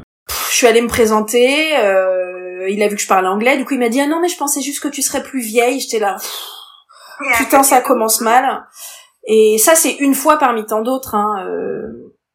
Voilà donc moi ma frustration de ne pas être, je demande pas la lune, hein, je demande pas d'être considérée comme euh, je sais pas, enfin, quelqu'un de supérieur parce que je suis réalisatrice. Je demande juste le même respect que mes chefs-op qui sont, à part Amandine qui est arrivée vraiment sur la saison 3, des hommes. Donc moi, j'en ai eu marre. Ça, ça m'a saoulé. Euh, du coup, ça me met colère. Enfin, ça me rend triste en fait. Et puis, en, et puis en, à l'après, je me suis dit, euh, entre la saison 1 et la saison 2, j'ai 10 épisodes. Si je fais 6 femmes, j'ai une parité. Tout simplement. Et, euh, et puis, en fait, je veux dire la vérité, j'avais envie de parler avec des femmes, en fait parce que euh, on a une mais on a une expérience commune euh, qui est juste d'être une femme dans le monde du travail hein, c'est même pas d'être réel euh, réel c'est la couche de plus mais on a une expérience commune qui change les conversations. Et quand je vois ce que moi j'ai sur le cœur je sais qu'elles ont la même chose.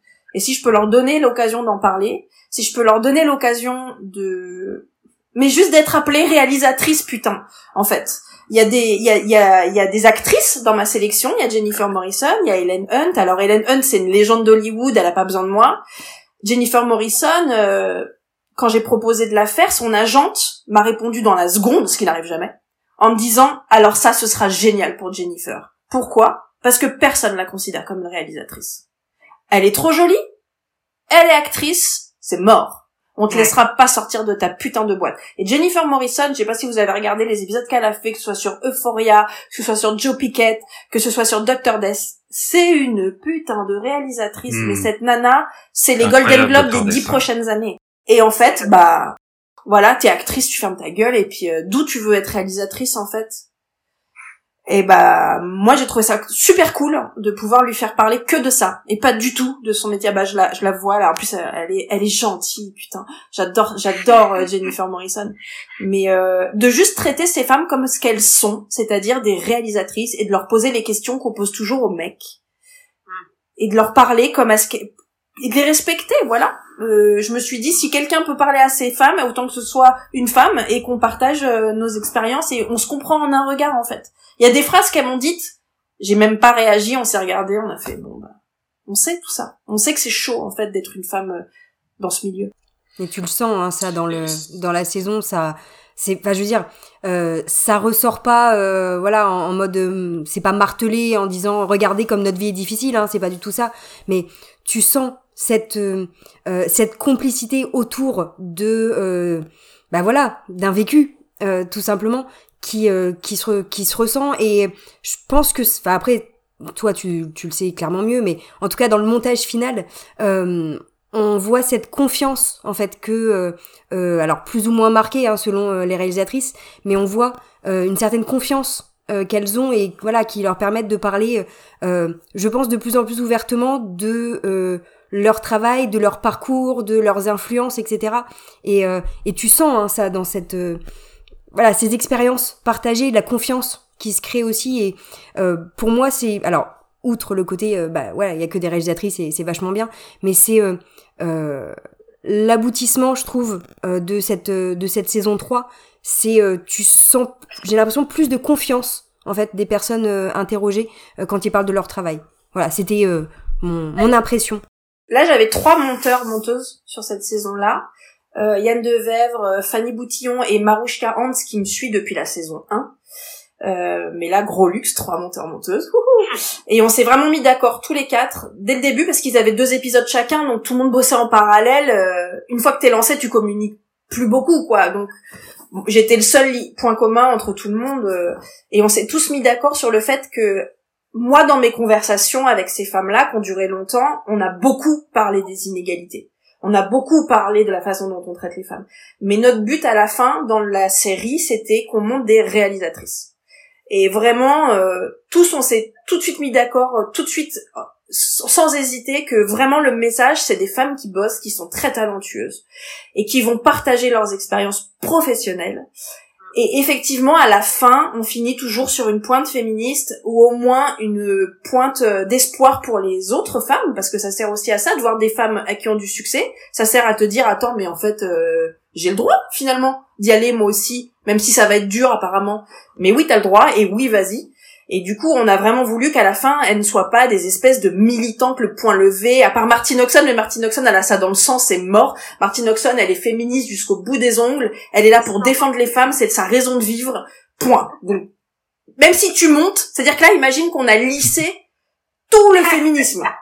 Et à la fin, c'est que du féminisme. Bon, super On adore Martine Oxon, elle est extraordinaire. Mais on n'a pas voulu que ça ressemble à des femmes qui se plaignent.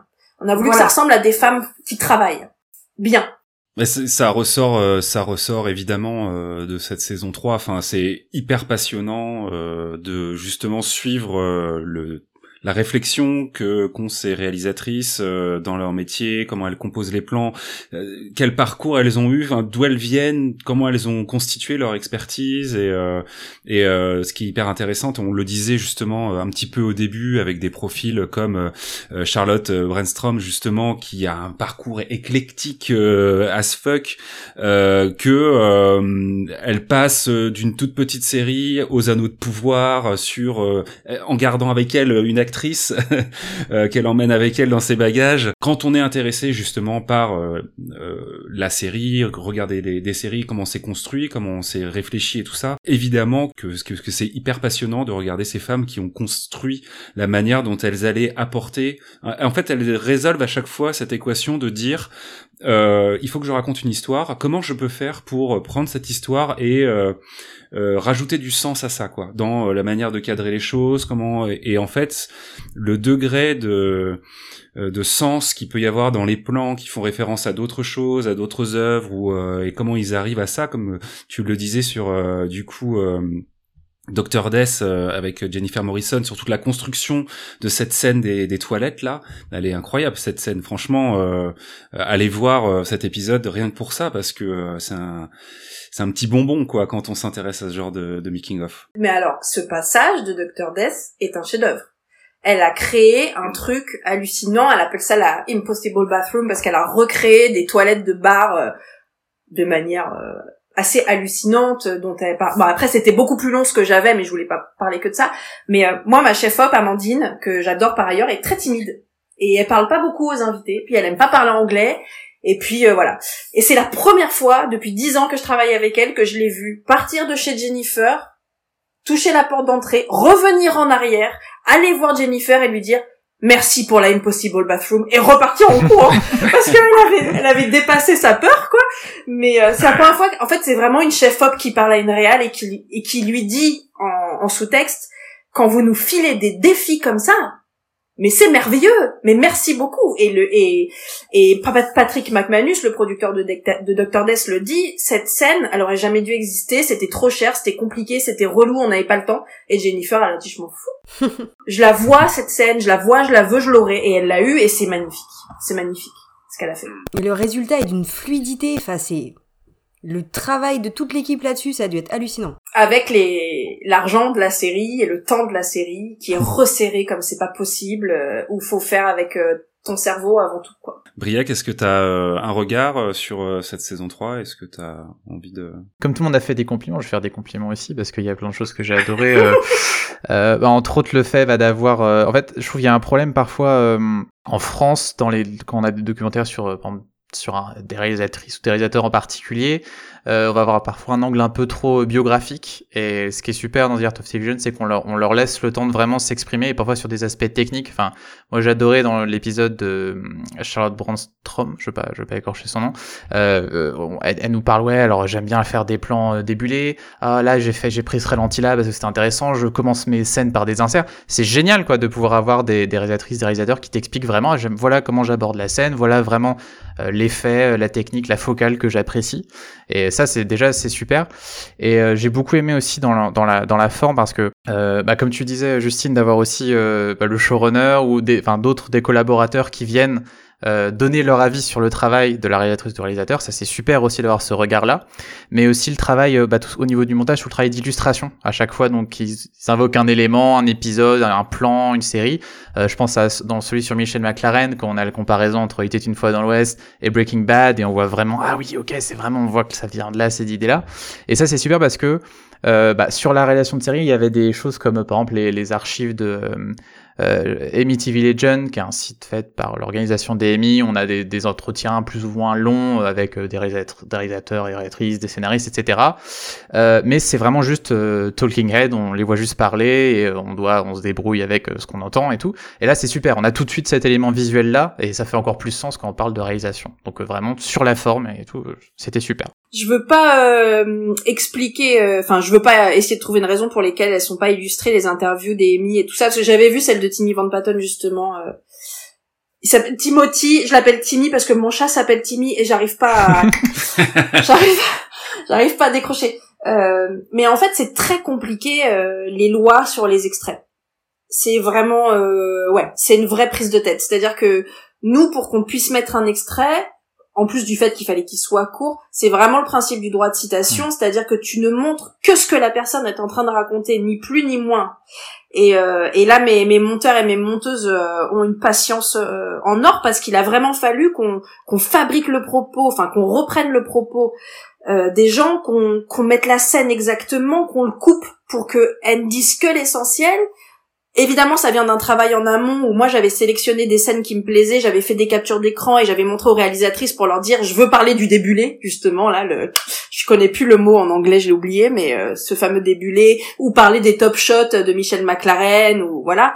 Mais euh, c'est hyper compliqué le droit de citation, c'est vraiment un casse-tête hein. En tout cas, ça valait le coup. ah, merci.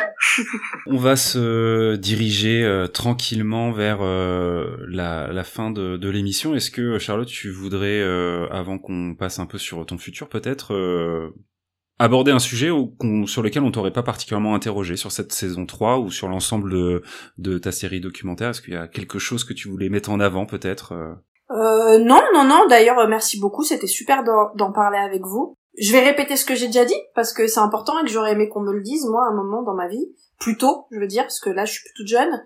Euh, n'attendez pas qu'on vous donne l'autorisation pour faire des choses. N'attendez pas que on vienne vous chercher. On viendra pas vous chercher en fait. Euh, N'ayez pas peur. Euh, quand j'ai fait Alan Poole, quand j'ai rencontré Alan Poole, aujourd'hui c'est vraiment un des producteurs les plus puissants euh, de la télé. Euh, il bosse avec Michael Mann. Euh, enfin bon, Alan Poole, il voulait être réalisateur depuis qu'il était ado. Il a réalisé son premier épisode, il avait 41 ans. Il est jamais trop tard. Il est jamais trop tard. Si on a envie de le faire, ça va arriver. T'es une femme, c'est pas grave. T'es une minorité, peu importe laquelle, c'est pas grave, tu prends la place que tu veux. Et je dis pas que c'est facile, hein. Je dis pas que c'est facile. Je dis pas que tu passes pas euh, beaucoup de temps à chialer, à te remettre en question, à dire que t'es pas à ta place, que tu vas tout rater, que ce que t'as fait c'est nul, que l'interview était pourrie, que les gens te détestent. Non, c'est horrible en fait. Mais euh, la satisfaction quand c'est fini de se dire putain, je l'ai fait quoi. Euh, voilà, juste pour dire à tout le monde, peu importe qui en fait, euh, attendez pas qu'on vienne vous chercher, faites les choses. Je pense que ça résonne, euh, ça résonne euh, dans chez chacun d'entre nous, à mon avis, à divers niveaux. En tout cas, de manière très personnelle, moi, ça, ça résonne beaucoup. Et d'ailleurs, je te remercie d'autant plus d'être, d'avoir répondu positivement à notre à notre proposition, parce que euh, on fait spoilers parce qu'on a la passion de faire euh, des choses autour des séries et euh, mais on est personne et donc c'est compliqué aussi de pouvoir réussir à interagir avec des gens qui ont fait des choses super autour de nous et qui justement vont nous nourrir. Donc quand il y a des personnes comme toi qui acceptent bah on est d'autant plus intéressant et ça nous booste vachement pour justement continuer et, et peut-être tenter d'autres d'autres interviews dans le dans le futur avec d'autres personnes donc donc, euh, donc euh, c'est reçu 100, 5 sur 5, euh, ton encouragement. Ce qu'il faut pas oublier, c'est que personne n'est personne. Et tout le monde est quelqu'un. Enfin, c'est hyper banal, mais c'est hyper vrai. Je suis tout à fait d'accord, mais cette semaine, t'as un entretien avec Spoilers et un entretien avec Brian Cox. Donc, si tu veux, euh, on a conscience des réalités, quoi. Oui, mais je suis pas du même côté du micro, donc c'est pas, ça a rien à voir, en fait. Enfin, tu vois, c'est puis c'est, c'est mon métier, en fait.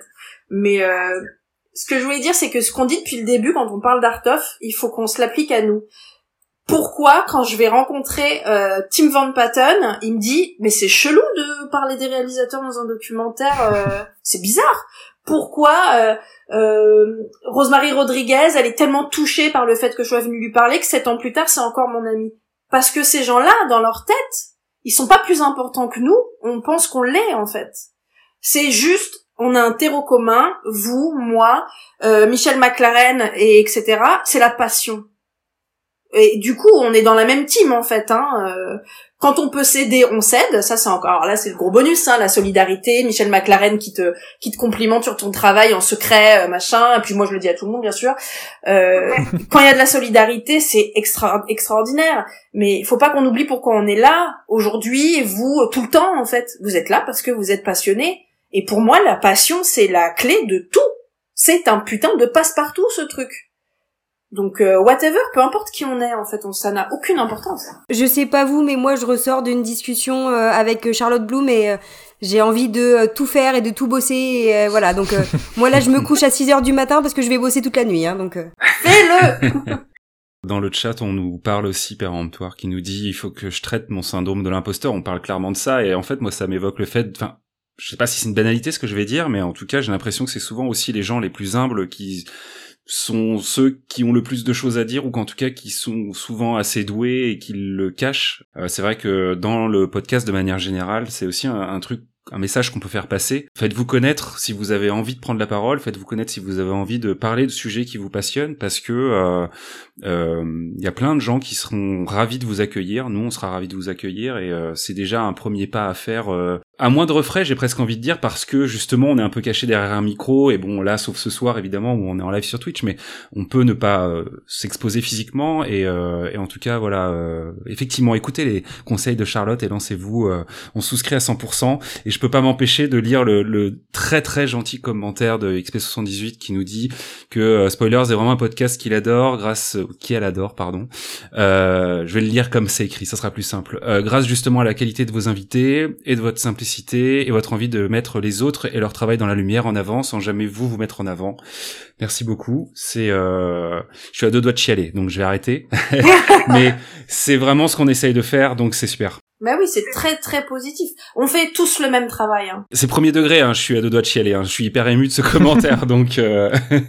euh Qu'est-ce qu'on peut te souhaiter pour les prochaines années? Est-ce que déjà, euh, alors bon, tu nous as euh, évoqué à multiples reprises que tu n'aurais pas, il y aurait pas de saison 4 pour euh, The Art of Television. Qu'est-ce qui fait que tu, enfin, tu remettras pas le couvert? En même temps, a priori, il y avait pas de saison 3 de prévu, donc peut-être qu'on a un petit espoir quand même.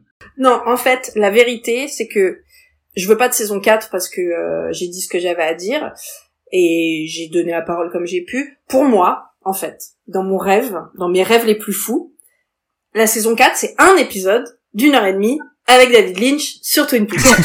voilà.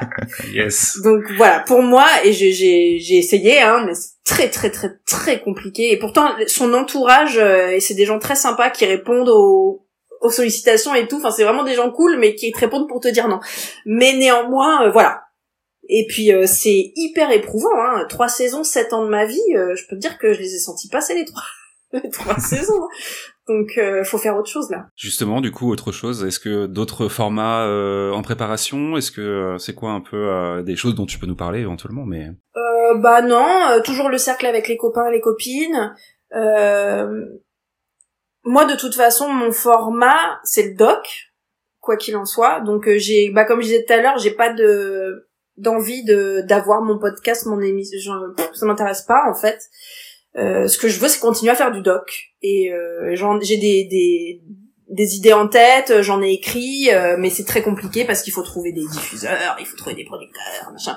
C'est c'est complexe, mais euh, moi c'est ça que je veux faire. Je et puis de temps en temps, quand quelqu'un m'invite, j'aime bien venir papoter avec des gens passionnés comme moi, mais avoir mon truc, c'est pas ça y est, je l'ai je l'ai fait et j'ai beaucoup souffert en le faisant, donc c'est bon. mon temps est passé. place aux autres. Exactement, la place aux jeunes, comme on dit.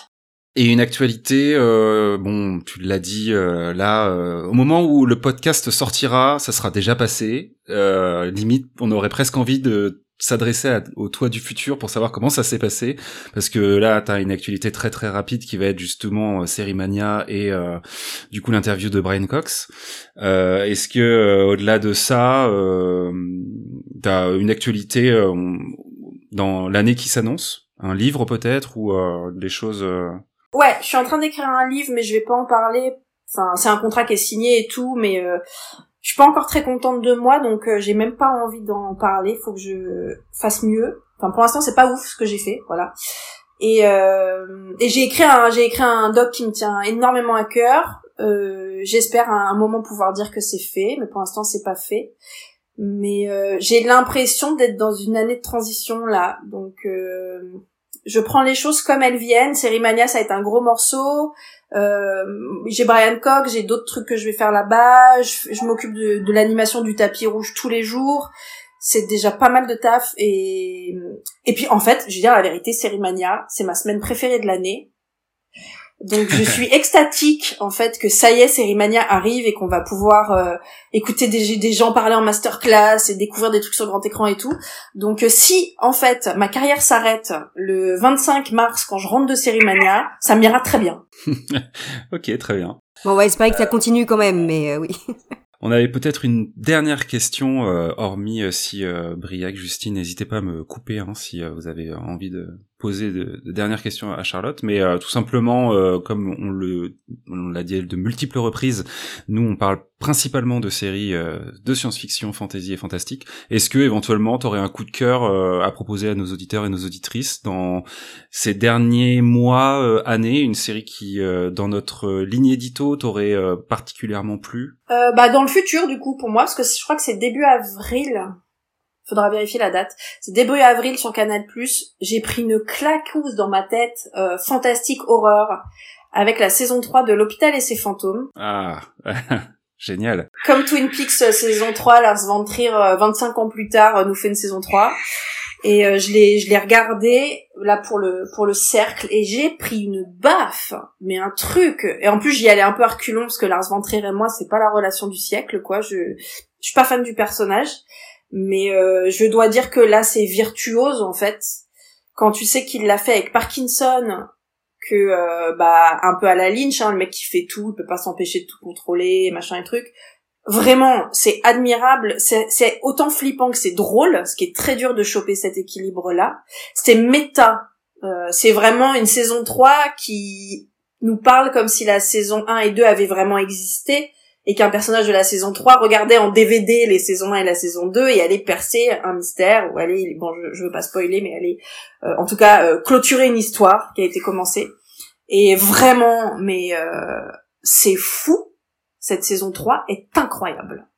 Donc je crois que c'est ça, je crois que c'est début avril, et je sais que Serimania, ils projettent les deux premiers sur grand écran. Si vous avez l'occasion de vous prendre ça dans la gueule, en plus sur grand écran, euh, j'espère que j'aurai le temps d'y aller et de les revoir, c'est pas grave si je les ai déjà vus énorme, énorme. C'est euh, une série euh, qu'on a très envie d'évoquer dans une des prochaines émissions euh, de spoiler. Je pense que Briac était très très chaud pour faire quelque chose autour de. Déjà prévu. c'est ça. C'est signé au sang. C'est vraiment, oh, c'est fulgurant quoi. Tu t'en prends plein la gueule. Hein. C'est ah ouais. C'était vraiment, c'est pas The Return non plus, faut pas exagérer, hein. Mais tu te prends un peu une claque comme quand David Lynch revient. Tu dis mais où il était en fait pendant tout ce temps? C'est tellement dingue ce qu'il arrive à nous pondre, euh, ouais, tu vas voir. Tu vas pas être déçu du tout. Bon bah super, c'est noté effectivement. Euh, Briac, Justine, un dernier mot pour peut-être pour la fin ou on est bon? Non, mais moi je note les recommandations du coup hein, de, de séries à ajouter, euh, c'est noté. Merci beaucoup hein, pour euh, bah, déjà pour ta participation ce soir avec nous et puis voilà en, en, général pour tout ce que tu fais. Bah merci, c'est gentil. voilà, il y a J'aurais plein de choses à dire, mais euh, on, a déjà failli euh, en faire pleurer un euh, tout à l'heure, donc on va, on va se calmer sur la soirée. Briac. Ravi de t'avoir, et puis, et puis peut-être une autre fois, on sait pas. Peut-être pour parler de, de, de cette bah, saison de Kingdom, on verra. Mais pourquoi pas Je pense qu'il y a beaucoup plus experts que moi, mais plus amoureux que moi sur cette saison, je sais pas. Ah. C'est noté. Écoute, euh, merci euh, encore une fois, Charlotte, d'être venue euh, au micro de Spoilers l'émission. nous, bah du coup, on va se retrouver normalement le mois prochain avec J'espère, je croise les doigts de tout mon corps que la version podcast soit sortie avant fin avril, puisque euh, on aura eu l'occasion du coup de vous annoncer qu'on sera euh, en direct euh, pour une nouvelle émission dans le cadre du festival Westurland. Voilà, un nouveau festival des imaginaires à Rennes. Très content de pouvoir participer cette année avec une émission en plateau en direct sur Twitch et donc un podcast plus tard. Et puis voilà, si on fait un petit peu le tour des popotes, Justine, donc on a parlé de ton bouquin, tout va bien pour l'instant? Tout va bien, mais je te cache pas que là, après l'émission, j'ai 40 idées en tête, donc voilà, je, je vais essayer de pas écrire trop tout de suite, mais euh, voilà. Donc ça, ça s'annonce bien. En même temps, faut pas que tu oublies les idées, donc euh, faut bien que tu les mettes quelque part. Non, non, t'inquiète, c'est noté déjà, c'est bon. ok. Et puis donc des futurs séminaires euh, en ligne, au moins un encore dans le cadre de vos séminaires autour du médiévalisme et des dernières séries fantasy. Ouais, euh, alors bah, la dernière session aura lieu samedi 18 mars, donc si vous écoutez en podcast, euh, euh, c'est trop tard, mais je crois qu'on va faire un enregistrement, donc voilà, je surveiller un petit peu sur les réseaux sociaux, on, en parlera. Et là, la dernière session donc de médiévalisme en série portera sur d'autres séries, parce qu'on a fait toute un, une session sur House of the Dragon et toute une session sur The Rings of Power, donc là voilà, c'était l'occasion de montrer qu'il y a d'autres séries et il y a pas que les géants qui se battent à coups de, de milliards de dollars euh, et qu'on peut faire euh, le Moyen Âge aussi autrement. Donc on aura euh, des invités passionnants. Il y aura Johan Chanoir et Julie Escurignan qui nous rejoindront avec Florian Besson et moi donc pour continuer à parler du Moyen Âge, de fantasy et de séries. Donc voilà, c'est The Place to Be samedi en visio si vous ne savez pas quoi faire. Trop bien. Et effectivement à retrouver euh, au moins pour les deux premières sessions euh, en replay. Donc euh, n'hésitez pas à, vous le mettre sur votre watchlist. Briac, je te ferai pas l'affront de te demander ton actualité. Je, je, je, pense fort à toi et, et je sais que tu es à fond dans ton taf. On se retrouvera quand on aura fini tout ça. Pour plus d'informations et de contexte, écoutez les anciens épisodes de Spoilers. On en parle quasiment à chaque fois. Euh, un petit euh, coucou euh, aux copains de Bonus Tracks, le label auquel on appartient, notamment du côté du coin pop et du cadran pop, puisque là, le coin pop continue mois après mois de revenir sur X-Files à raison d'un épisode par saison. Donc avec en ligne de mire l'anniversaire de la série euh, cette année. Donc euh, là, je crois qu'ils en sont à la saison 4 ou 5. Donc euh, voilà, des podcasts fleuves entre une heure et demie et trois heures d'analyse. Mais franchement, il y a un travail de montage qui rend le tout très digeste. Donc on vous invite vraiment à les écouter et à vous abonner à leur flux. Et côté Quadrant Pop, évidemment, ils reviennent sur la saison 3 de Picard. Donc dernière série en date dans l'univers de Star Trek. Là, c'est pareil, on est plutôt sur de l'analyse d'après épisode, mais n'hésitez pas à aller y jeter un œil si euh, l'univers de Star Trek euh, vous parle parce que euh, c'est très érudit et ça fait vraiment un bon compagnon au visionnage de la série. Voilà, merci au chat, merci à PP Podcast de nous avoir accompagnés encore une fois sur l'élaboration de ce live. C'était parfait comme à son habitude. Merci du coup encore une fois au chat, je le redis, merci XP78, merci Aurélien, merci Cobal que j'ai vu tout à l'heure. Et bah, on vous dit à bientôt et, euh, et, et, bonne soirée, bonne journée, peu importe au moment où vous écoutez ce podcast, ça sera parfait. Salut Charlotte. Salut, merci beaucoup. À bientôt. Salut.